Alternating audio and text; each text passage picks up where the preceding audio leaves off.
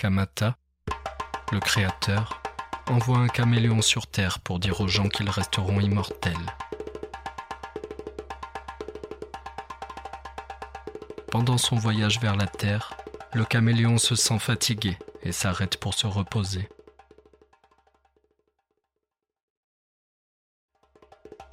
Un lézard qui passe par là lui demande où il va et pourquoi. Alors le lézard prend les devants, se dépêche et annonce aux terriens qu'ils vont mourir. C'est un tollé général et les gens pleurent. Le caméléon, en entendant les plaintes, se précipite sur terre pour dire aux hommes qu'il n'en sera pas ainsi. Mais ceux-ci ne croient pas le caméléon et deviennent mortels. Le premier homme et la première femme ont un enfant, un garçon, et Yata, l'être suprême, leur dit à tous les trois qu'ils seront immortels, qu'il leur donnera des peaux neuves quand leur corps vieillira et qu'ils redeviendront jeunes.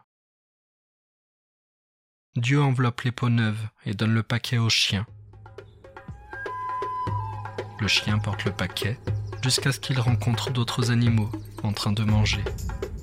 Le chien, impatient de partager le festin, pose le paquet et se dirige vers la pitance.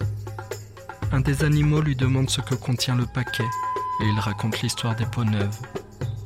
Le serpent entend l'histoire et profitant d'un instant d'inattention du chien, vole le paquet, l'emporte chez lui et en partage le contenu avec d'autres serpents.